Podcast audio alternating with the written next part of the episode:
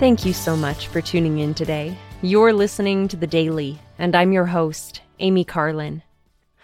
This weekend, we celebrate Easter Sunday. In honor of our Savior, Jesus Christ, I would like to share the testimony found in Doctrine and Covenants, section 76.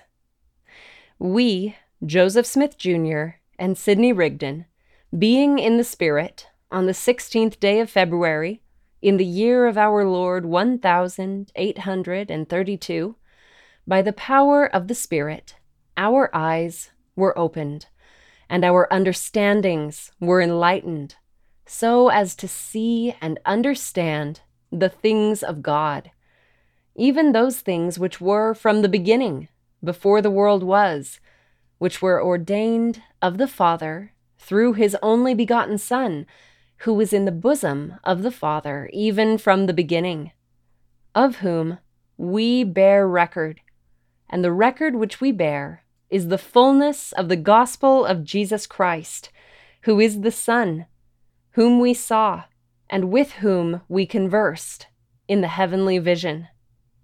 And we beheld the glory of the Son on the right hand of the Father, and received of his fullness, and saw the holy angels, and them who are sanctified before his throne, worshipping God and the Lamb, who worship him for ever and ever.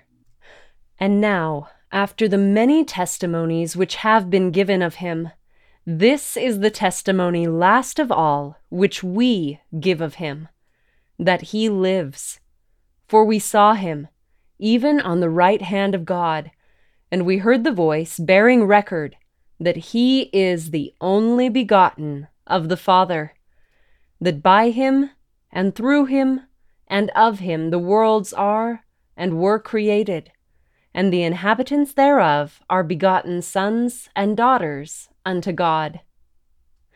This weekend, we have an opportunity to hear living prophets and apostles testify of Jesus Christ and share the Lord's guidance for his followers today in the 191st Annual General Conference of the Church of Jesus Christ of Latter day Saints. Visit the church's website to see the most up to date information about how you can watch or listen to these messages via internet TV, radio, mobile apps, and even smart speakers. You can also search for the hashtag General Conference on social media to follow or share live updates about the conference. Thank you again for listening today. The Daily is brought to you by The Church of Jesus Christ of Latter day Saints.